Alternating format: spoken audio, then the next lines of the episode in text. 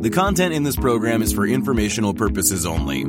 You should not construe any information or other material as investment, financial, tax, or other advice. The views expressed by the participants are solely their own. A participant may have taken or recommended any investment position discussed, but may close such position or alter its recommendation at any time without notice. Nothing contained in this program constitutes a solicitation, recommendation, endorsement, or offer to buy or sell any securities or other financial instruments in any jurisdiction. Please consult your own investment or financial advisor for advice related to all investment decisions.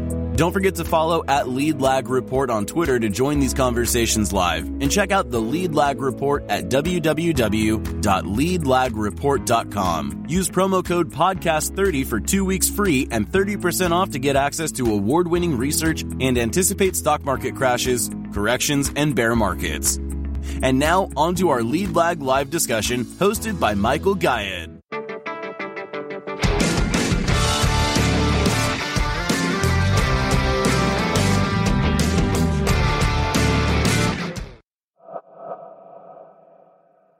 My name is Michael Gayed, publisher of the Lead Lag Report. Joining me for the hour is uh, the man who was born with his uh, birth certificate as car dealership, first name uh, and last name Guy, car dealership guy. I love it.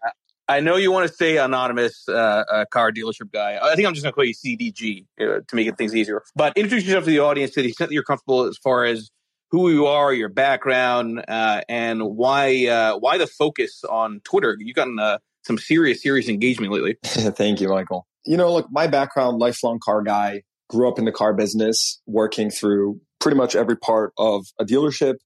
Um, and then over time, worked into ownership, executive management, uh, raised institutional capital to grow the business. And so have really seen the business from the perspective of, you know, a lot attendant, a salesperson, all the way through a CEO and working with institutional capital and the boardroom.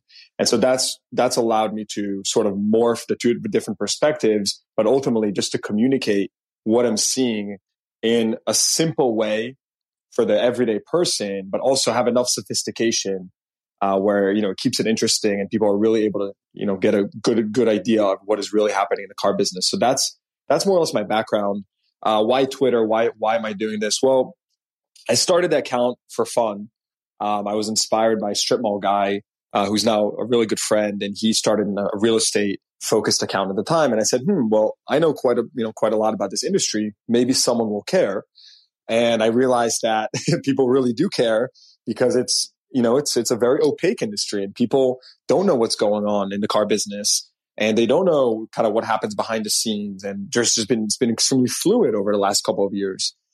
And so I said, well, you know what? I'm just going to start sharing what I know. And obviously from there, I took it to many different directions. Uh, you know, I started launching different forms of media. I recently launched a podcast, which, you know, we nearly broke top 100 this week in US nationwide. So it's extremely exciting. Um, and, you know, something again that I never even planned on doing. So, you know, just excited to see where this account goes uh, and, and, the brand really over the next couple of years. Um, but, you know, just here to share as much info as I can with everyone. Uh, and with the goal of becoming this trusted voice in the car business where people can get the most the latest news before anywhere else. Since you mentioned your start on the sales side, I'm, I'm curious to hear how the selling process has evolved and changed uh, over the years. I mean, obviously, with more information, people probably have already a mindset as far as what brand and what make of a car they want to buy, whereas maybe in the past it was more about the salesman's skills in terms of communicating. How is how has the sort of selling process evolved uh, over the last several years? Yeah, so you'd be surprised. I mean, it's so first of all, most customers, and I, you know, say close to 100% of people nowadays do some form of research or, you know, interaction online with a dealership before they come in. So, you know, we're definitely, you know, at maturity there where everyone is touching, you know, the internet before coming to the dealership, or at least almost everyone. Surprisingly, you still see that, you know, regardless of how much, you know, people go through um, the process online, um, there's still a big aspect or portion of people that just want to speak with a human.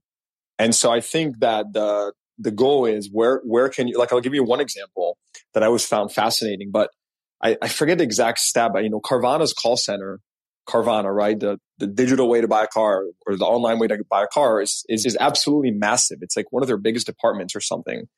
And so the point here being that, you know, yes, like people will buy online or they want to do a large portion of the transaction online, but they're still making a large purchase, 20, 30, $40,000.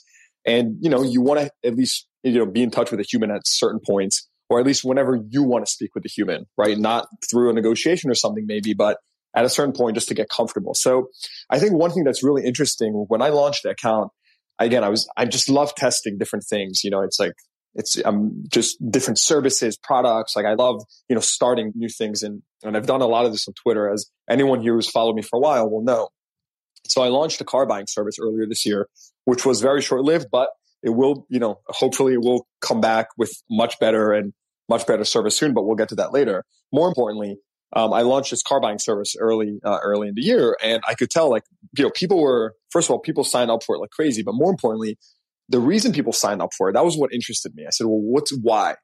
And it was clear that people signed up for it because they trusted me, and I think that if more dealers simply put out, you know, value and educated people and with transparency, then they would, you know, ultimately, you know, they would become a lot more successful because that's what people want nowadays. Think about yourself, right? Like if someone tells you their playbook, they share the inner workings, right? Like ultimately you trust them, you want to give, give them your business. And so I think that's really been my playbook, really simple playbook. Just be, be open, be honest, be authentic.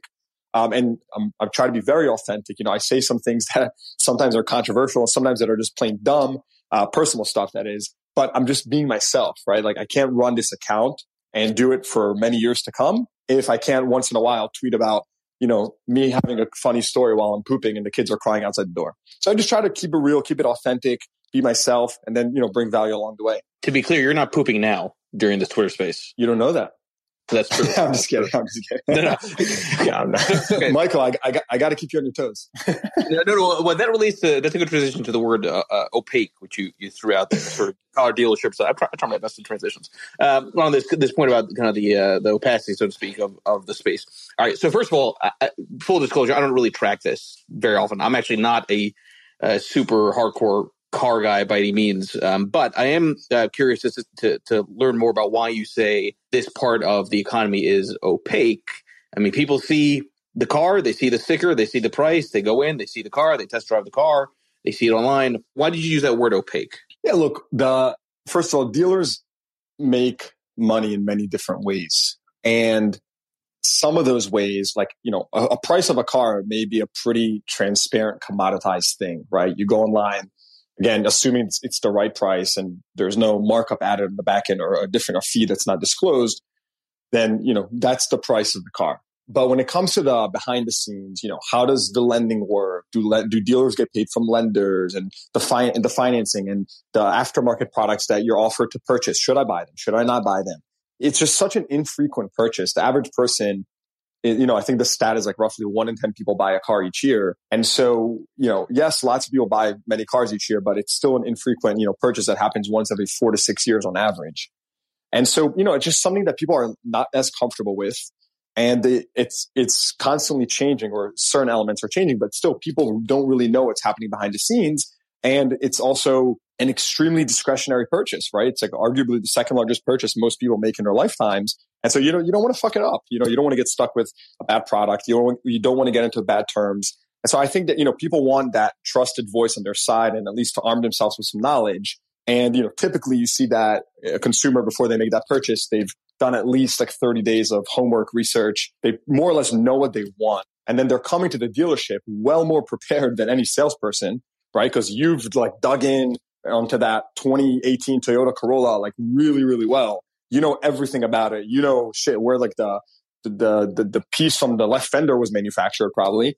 The salesperson doesn't know that. It's you know yes you have some really specialist salespeople that know you know their products extremely well, but you know that's that's more rare nowadays. And so you really get a consumer that's more well prepared on on the product, and then they're coming to the dealership. But what they don't know as much is really the inner workings and you know should they buy this? Should they do that? Should they get financing here? Should they go to their credit union? Or you know many many other questions that i get asked all the time.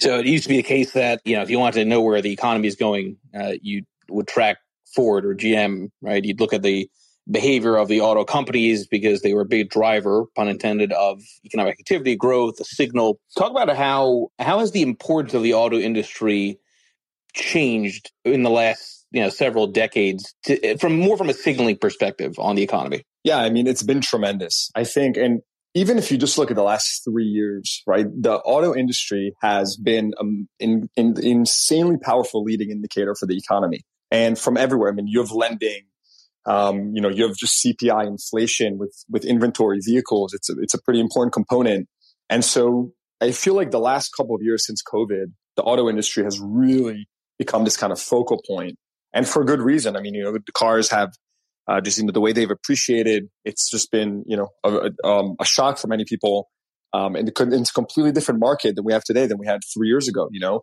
used cars, new cars are both up roughly forty to fifty percent over the last couple of years. You know, today in dealer inventories alone, you have like thirty percent fewer cars than you did a year ago, and so you know we're seeing more pricing pressure on the used side.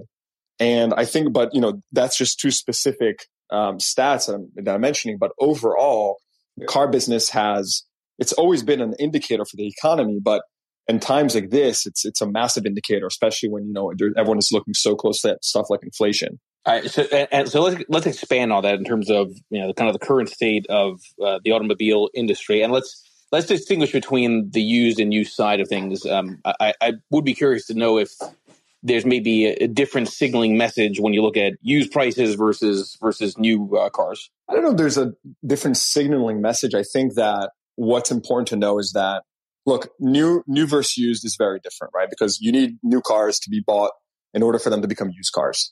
And if new cars weren't purchased over the last three years, or if fewer car, new cars were purchased, or if fewer cars were leased, then inevitably you're going to have an issue on the used side, which is what we're facing right now right? I just mentioned that there's, you know, dealer inventories are down and depleted and it's causing real issues. Rates is causing real issues. But I guess if we just have to, you know, if we take a step back and, you know, people are like, okay, well, what the hell is going on right now, right? I'm an alien. I just fell on earth. I have no idea what's going on. Give me kind of like the, the snapshot. Well, new cars are improving. I think overall, new cars are, they've been consistently improving. New car production has been consistently improving. It's not it's not equal across the board. I've mentioned that many times, right? Because you have certain manufacturers where demand is extremely high and they're underproducing. And so the two, two of those forces combined, such as let's say Toyota, they are, it's still keeping inventory extremely low for them. And so they're still, you know, very much in short supply. But on an average, um, across the nation, you are seeing that new cars are starting to rebound. And, uh, you know, right now, actually March, I, I just tweeted this out. Uh, in March was the first time in over 20 months where the average new car was sold at MSRP or below.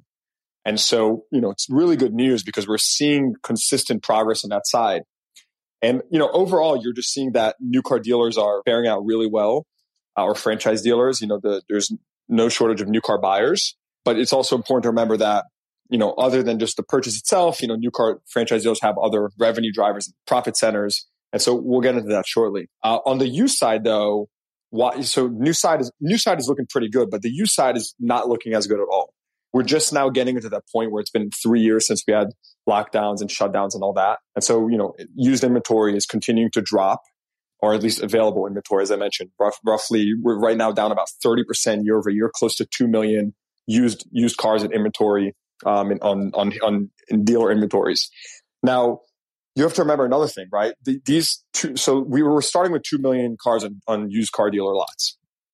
But the other issue we're having is that those uh, 2 million cars are not all, you know, $20,000 cars or $15,000 cars. You know, like most of them are above that and they're more expensive. And you're running into a challenge here where the average used car interest rate or used car loan interest rate in the US today is 14% right? It's just wild when you think about it. That's the average, of course, not median, but it's still extremely high. And so when you couple record high interest rates, um, you know, low, just, you know, fewer cars in dealer inventories, used cars available altogether. And you add the pressure on used car dealers themselves, such as inventory carrying costs are rising, um, financing availability is declining for consumers. All these forces together have just brewed this perfect storm, which I'm going through in real time right now. And it's really, really painful. But we're, we're seeing it's just, it's extremely tough to sell used cars. And so, you know, the used car, the used car market is not in a great state, although prices have held up. I think that's the only, you know, like imagine if prices right now dropped like 20% in three months, like that would be just a disaster um, across the industry. But I think that's the only thing that has at least, you know, the fact that there's been sh- so short supply, it's sort of buoyed prices a bit and, you know, helped kind of used car uh, dealers get through this, this slump over the last couple quarters. We'll be back after a quick break. Hello, listeners. Michael Gayed here from Lead Lag Live. Are you ready to take a deep dive into market trends, risk management, and investment strategies? Then you need the Lead Lag Report. Our in depth analysis helps you understand the financial markets like never before. And guess what? We're giving you a chance to experience it at a discounted rate. Visit theleadlag.report slash leadlaglive and get an exclusive 30% off on your subscription. Don't miss out. Level up your investment game with the Lead Lag Report. And now, back to our discussion. But a lot, of, I got, I got to assume a lot of that was just pulled forward from the insane demand post COVID, coupled with the supply chain disruptions in general, and all these headlines that we saw, you know, around how used car prices were selling for more than uh, new car prices of the same make and model. Uh, so, uh, when does that that dynamic maybe sort of uh, run its course? So, I don't know. I think that's you know your guess is as good as mine. What I can tell you again, if you're looking at like the you know the quote unquote experts, the economists, they're claiming, you know, Cox Auto, um, which is, you know, massive automotive conglomerate enterprise, they put out uh, one of their analysts said stated like 2026. And that, you know, they're anticipating that the used car madness starts to, you know, ease. And I, I don't really know what that means, or we get back to equilibrium. Um, so it's, it's super hard to tell on the used car side because it's, again, it's so dependent on the new car side. But, you know, it's, we're going to have to see how, if, if there's a massive drop in demand, then that could impact it. Um, you know, other things could impact it if rates continued rising. But at the end of the day, your your average used car is still cheaper or less expensive than your average new car. And again, I'm not referring to you know like a a super mini, um, you know, like just a micro car where you can fit two people and you have no trunk space, right? Like people need people have families. People can't just buy these like super small cars. And so, you know, they're going to, they, they need a sedan at the minimum, you know, four door, full size sedan. And so that type of vehicle, you know, if you're getting it for 20, 25K used, it's still cheaper than if you were to go buy it new. And so that's what's keeping the used car market also afloat. The fact that, you know, new car production costs have risen. And so, you know, when new car production costs rise, then you just can't expect that used car prices will ever get back to what they were pre COVID, although we should expect them to decline. How much of that um, demand for used cars is generational in the sense of you know younger generation wanting to simply reuse things that are already created because it's you know maybe better for the environment than than constantly supporting new production. I, I got to assume there's at the margin some demand that comes from that sort of mindset. I, you know, I I don't think so at all. I mean, I think it's a very it's a very you know utopian perspective. I think you know we're living in a reality where people need four wheels to do something, especially people that are buying used, right? Because look, the new car has become sort of like a luxury good, right? If you look at if you look at um, you know just in December, nearly one in six car buyers that finance the car paid over a thousand dollars a month, and I, I wanted um, I think it was one in four cars that were sold had an MSRP over sixty thousand dollars, right? If you go back like five years ago, that was one in thirteen, right? So one in four buyers or one in four cars that was sold in December had an MSRP over sixty thousand. Five years ago, that was one in thirteen. So the point I'm trying to make here is that the new car has sort of become like a luxury good, right? It's no longer like anyone can just, you know, buy a new car and they're not, you know, any car is just dirt cheap. I mean, the thing is up like 50% in the last couple of years, right? And so I think the reality is the used car is simply for, you know, everyone that can afford that. And frankly, I think it's people that have much fewer options, right? I think the people that are maybe looking for that, you know, I want to go green or this or that, like they're more likely to buy, you know, maybe a new EV or something, um, and EVs just had a record quarter in Q1. There was about over 250,000 of EV sales in Q1. That's an absolute record quarter. And so EVs are also, you know, on the rise. Of course, there's lots of, you know, government, um, a, a government uh, backing it up and with the, the rebate and all that. But nonetheless, you know, I think that just the used car is where anyone is flocking that needs affordable four wheels. And it's also coming at the, you know, they're also buying a, a shittier product. I mean, nowadays, you, used, you know, we used to sell. I'll give you an example from our our dealership. we used to sell used cars that our average used car, let's say, had it was like an off lease car, right? Forty thousand miles, thirty five, three years old. Now, in order to you know to manage through affordability, you have to go deeper, right? You have to sell that five, six year old car. Maybe it's got 70, 80,000 miles. You have no choice because the demand is there, but the supply is not there, right? And that's the biggest issue you're having. If you gave me today, you know, a thousand cars that were decent shape, quality, you know, decent miles around, um, you know, around 20 grand, I mean, I would sell all of them, but you can't get it. And so that's the issue we're having. And couple that with financing and uh, available, you know, just consumer um, fin- availability of financing for consumers, which continues to just shrink and or and narrow and and just you know all that makes this perfect storm where it's just a really tough used car market. All right, let, okay, so that, that's actually a good transition. Uh, so I want to hit on that auto lending point. Let, us expand on that a bit more. Um, first of all, when did the the auto lending side start to uh, become less available in general? I saw the tweet that you put out. I shared, I shared the nest around Capital One pulling inventory lines of credit. Um, I assume we're going to see probably more of that. But lay out some of the some of the historical dynamics of uh, auto lending, how it works for those that are not familiar, as far as the opacity on the back end, uh, and what's been happening more recently. Yeah, happy to. And I'll, you know, I'll throw a quick plug to, I did do a podcast on this and it's in my link in bio. So follow it along. There's a really good episode coming out on Friday, which I think you'll find super interesting. Um, but yeah, so I've been speaking a lot about this and I, like I said, my, my, goal is, you know, I share, I, a lot of information comes my way and I, I look at myself sort of like a filtering mechanism, right? It's sort of the point we've gotten to, right? Where comes to me, I filter, I look at the data, I look at the anecdotes, I share it with the world, right? Because obviously I have this great reach and it really does get lots of exposure once I put it out on Twitter and wherever else. And so I was speaking, and, and I'll give an overview on lending how that works as well. But specifically with you know what I was chatting about um, the other day was I was just saying, hey, Capital One is pulling out of um, floor planning, which all that means is a fancy term for like a, an inventory line of credit for a dealer, right? Because dealers, at least most dealers, don't own their inventory; um, they have it on a line of credit, and you know they pay a certain percentage to the floor plan lender, and and then they sell the car and they pay them back. And so, you know, around December, I would say we started seeing that credit began to tighten. The credit was still, you know, the pretty average or, you know, consistent all the way through Q4. But then December, we started seeing credit start to tighten. Now, at the same time, you have to remember that in 2022, used car prices or values actually fell every single month for the entire year right? And so it was like, okay, like what is happening? Like, is this going to ever change, turn around? Well, suddenly in January, used car prices started rising again. Your guess is as good as mine. Why that happened? It could just be driven by seasonality, you know, dealers stocking up, um, you know, people got through the holidays, many reasons. But the point is, prices started rising again. Now, lenders started to really tighten their belt around that time. And I would say Capital One Auto Finance, which is a major player in auto financing, was probably the you know, on the forefront of that. They tightened their belt the fastest and the most, and really the earliest. And so in the in the last couple of months, we've seen a you know the lending continue to tighten specifically on the you know used car segment or more of like near and subprime consumer segment. If you look at the data, surprisingly, it, it would tell you that credit has actually loosened for car buyers. But it's a very important distinction that that's only the case on the new car side and it's not on the used car side. The used car side has actually gotten a lot tighter because the used car side skews towards a more near prime or subprime buyer.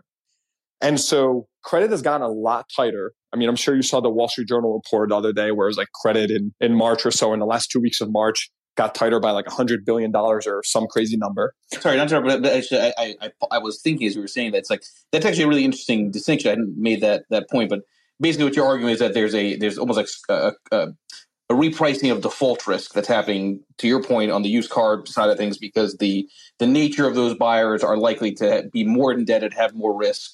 So there's a a credit widening uh, spread effect that's happening. Yeah i mean 100% and all these lenders are tightened now remember dealers you have to think a used car dealer right even carvana and i say even because you know people think oh carvana big you know billions nationwide fancy schmancy like used car dealers typically skew near prime, subprime credit. That's just how the world works. Um, and it's every use credit. It's, you know, it's CarMax, it's Carvana. Of course, different operations, you know, some have better credit than others, but that's just a reality. Typically, new car dealers skew more better credit.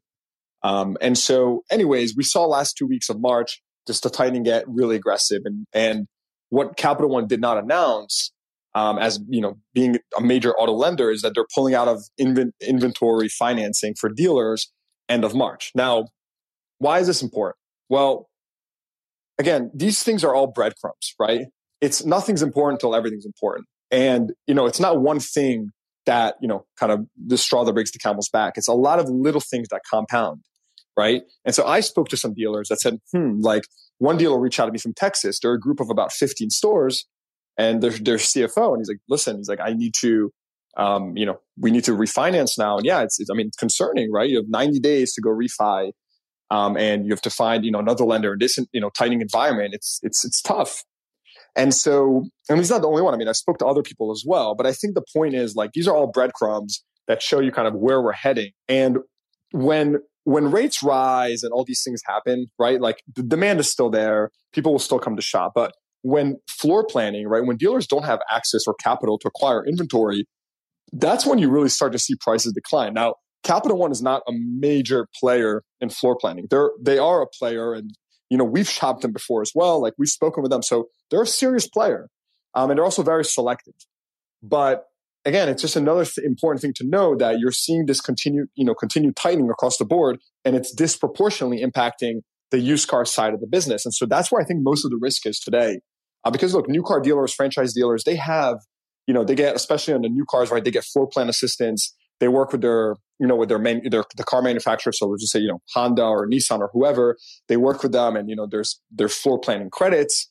Um, it's, it's, it's a lot easier and it's a lot less expensive to floor, it to, you know, finance this inventory, but it's much, it's very different from the used car side. And, you know, you're really relying on that in order to keep your operations going. I'm, I'm going to probably test this myself because that goes back to the earlier question about the signaling effect being different among used cars and new cars be, and, and everything you're saying makes a lot of sense to me. If it's if it's a tell on the subprime you know type of buyer, and if it's a tell on a degree of spread widening between credit availability of new cars and used cars because of the type of buyer, there might be a leading aspect to that. You know, when it comes to risk assets in general, that's sort of where my mind is going and hear you.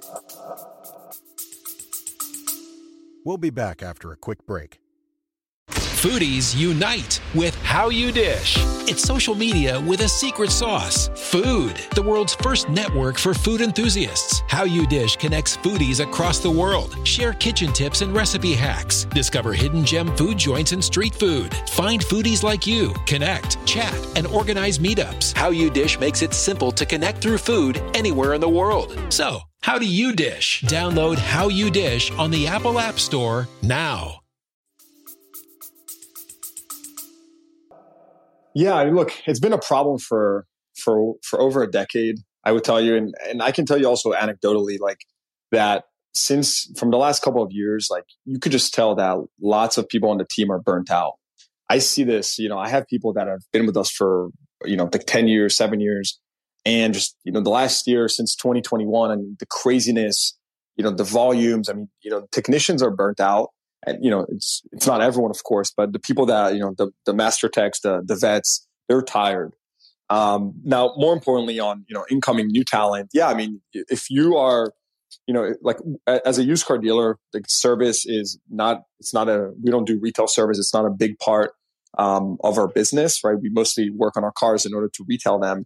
Of course the franchise dealer is just a huge revenue driver for them um, and, it, and it's a great one right with nice fat margins but it's you definitely have this issue of just you know talent. And i think the best um, the best kind of fixed operations directors or service directors that i've been exposed to are working with the trade schools training them young bringing as many people as they can for apprenticeships you know offering overall a really good work environment and ability to learn and grow. And you know they're doing fine. You know they have the people because it's a it's a good it's a good work environment um, so I think, look, there, there's always going to be this kind of dispersion, and you're always going to have some dealers that are struggling and others that are able to retain that talent and, and, and get new talent.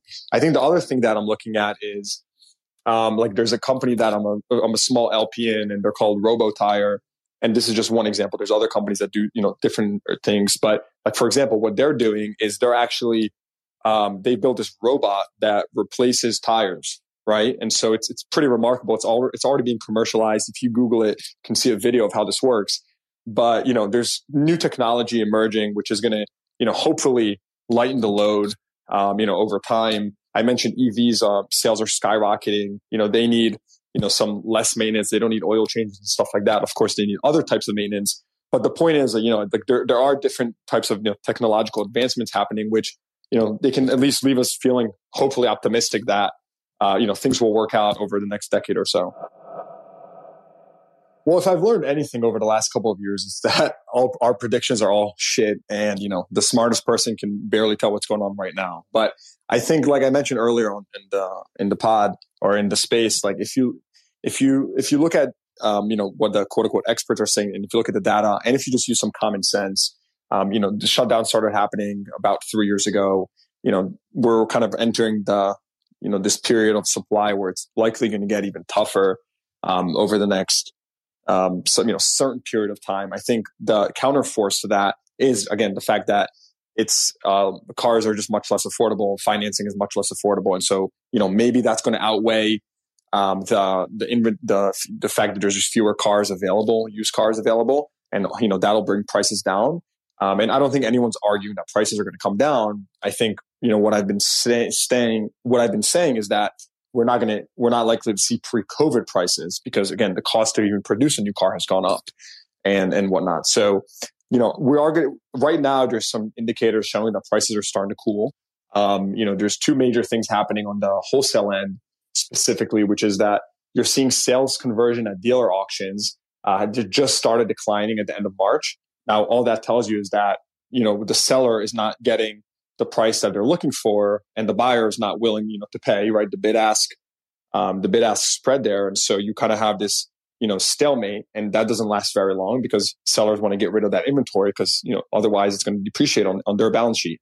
And so the first thing you're seeing like i mentioned is sales conversion starting to decline which is typically a positive for prices starting to cool. And then the other thing you're seeing is that price retention um, near the end of march at manheim auctions also dropped by about or about I think it was like 20 basis points. Now that's very very little, right? That pretty much means that if you had a twenty thousand dollar car um, and the end of March, the market value of a car was twenty thousand dollars. Well, end of March at auction, it actually sold for like nineteen nine hundred and sixty dollars, right? Barely. I mean, it's pretty much sold for the market price.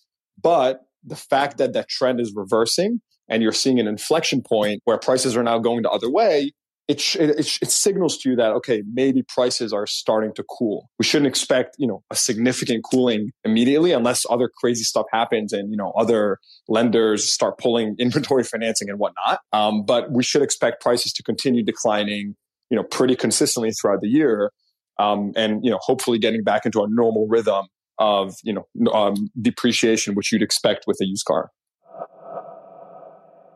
CarMax, I didn't look too deep into this, but I know that like the CarMax auto finance earnings declined uh, about 36% year over year in Q4. And so, you know, m- multiple reasons why that's happening, but, you know, it's driven by worsening credit and uh, narrow, spreads and stuff like that in the markets.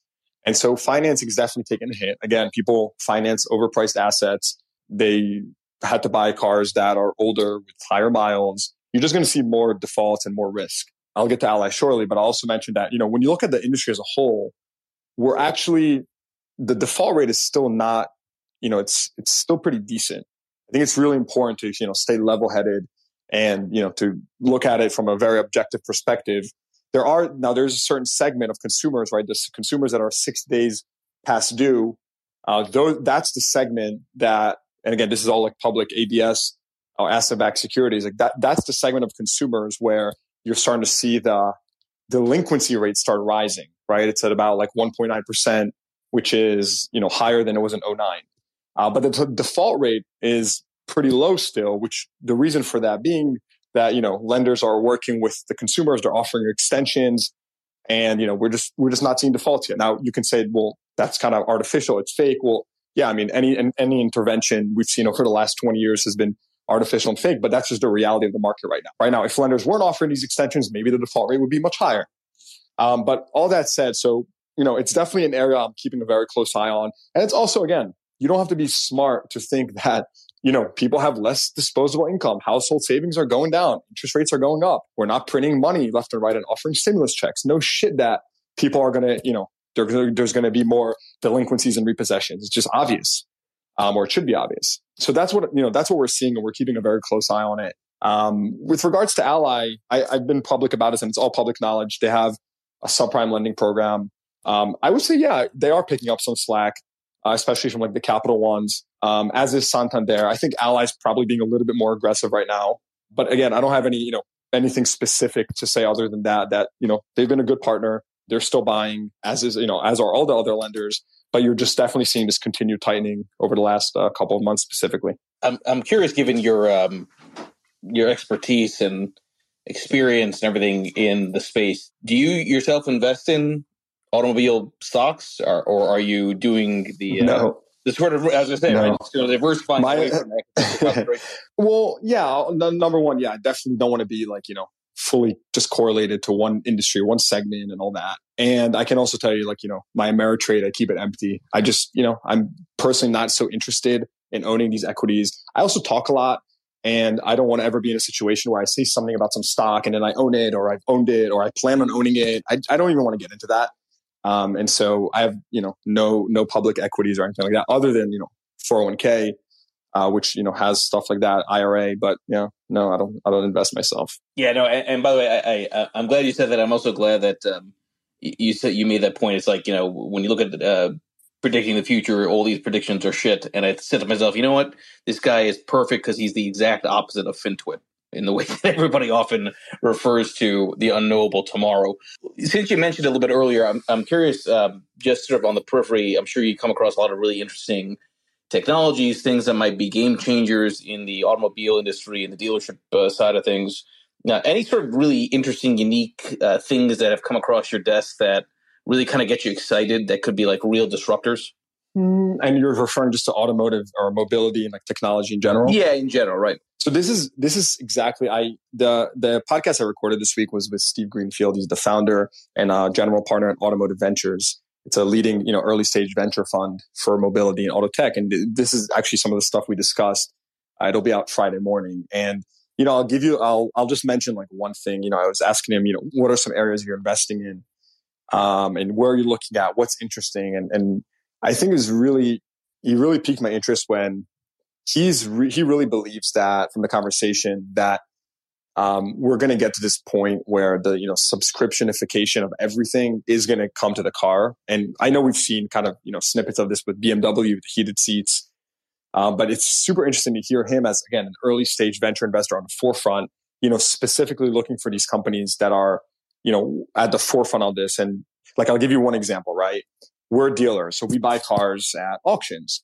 And when you purchase a car, you appraise it right? That's how you know its value. You have, you know, book values, market values, and whatnot.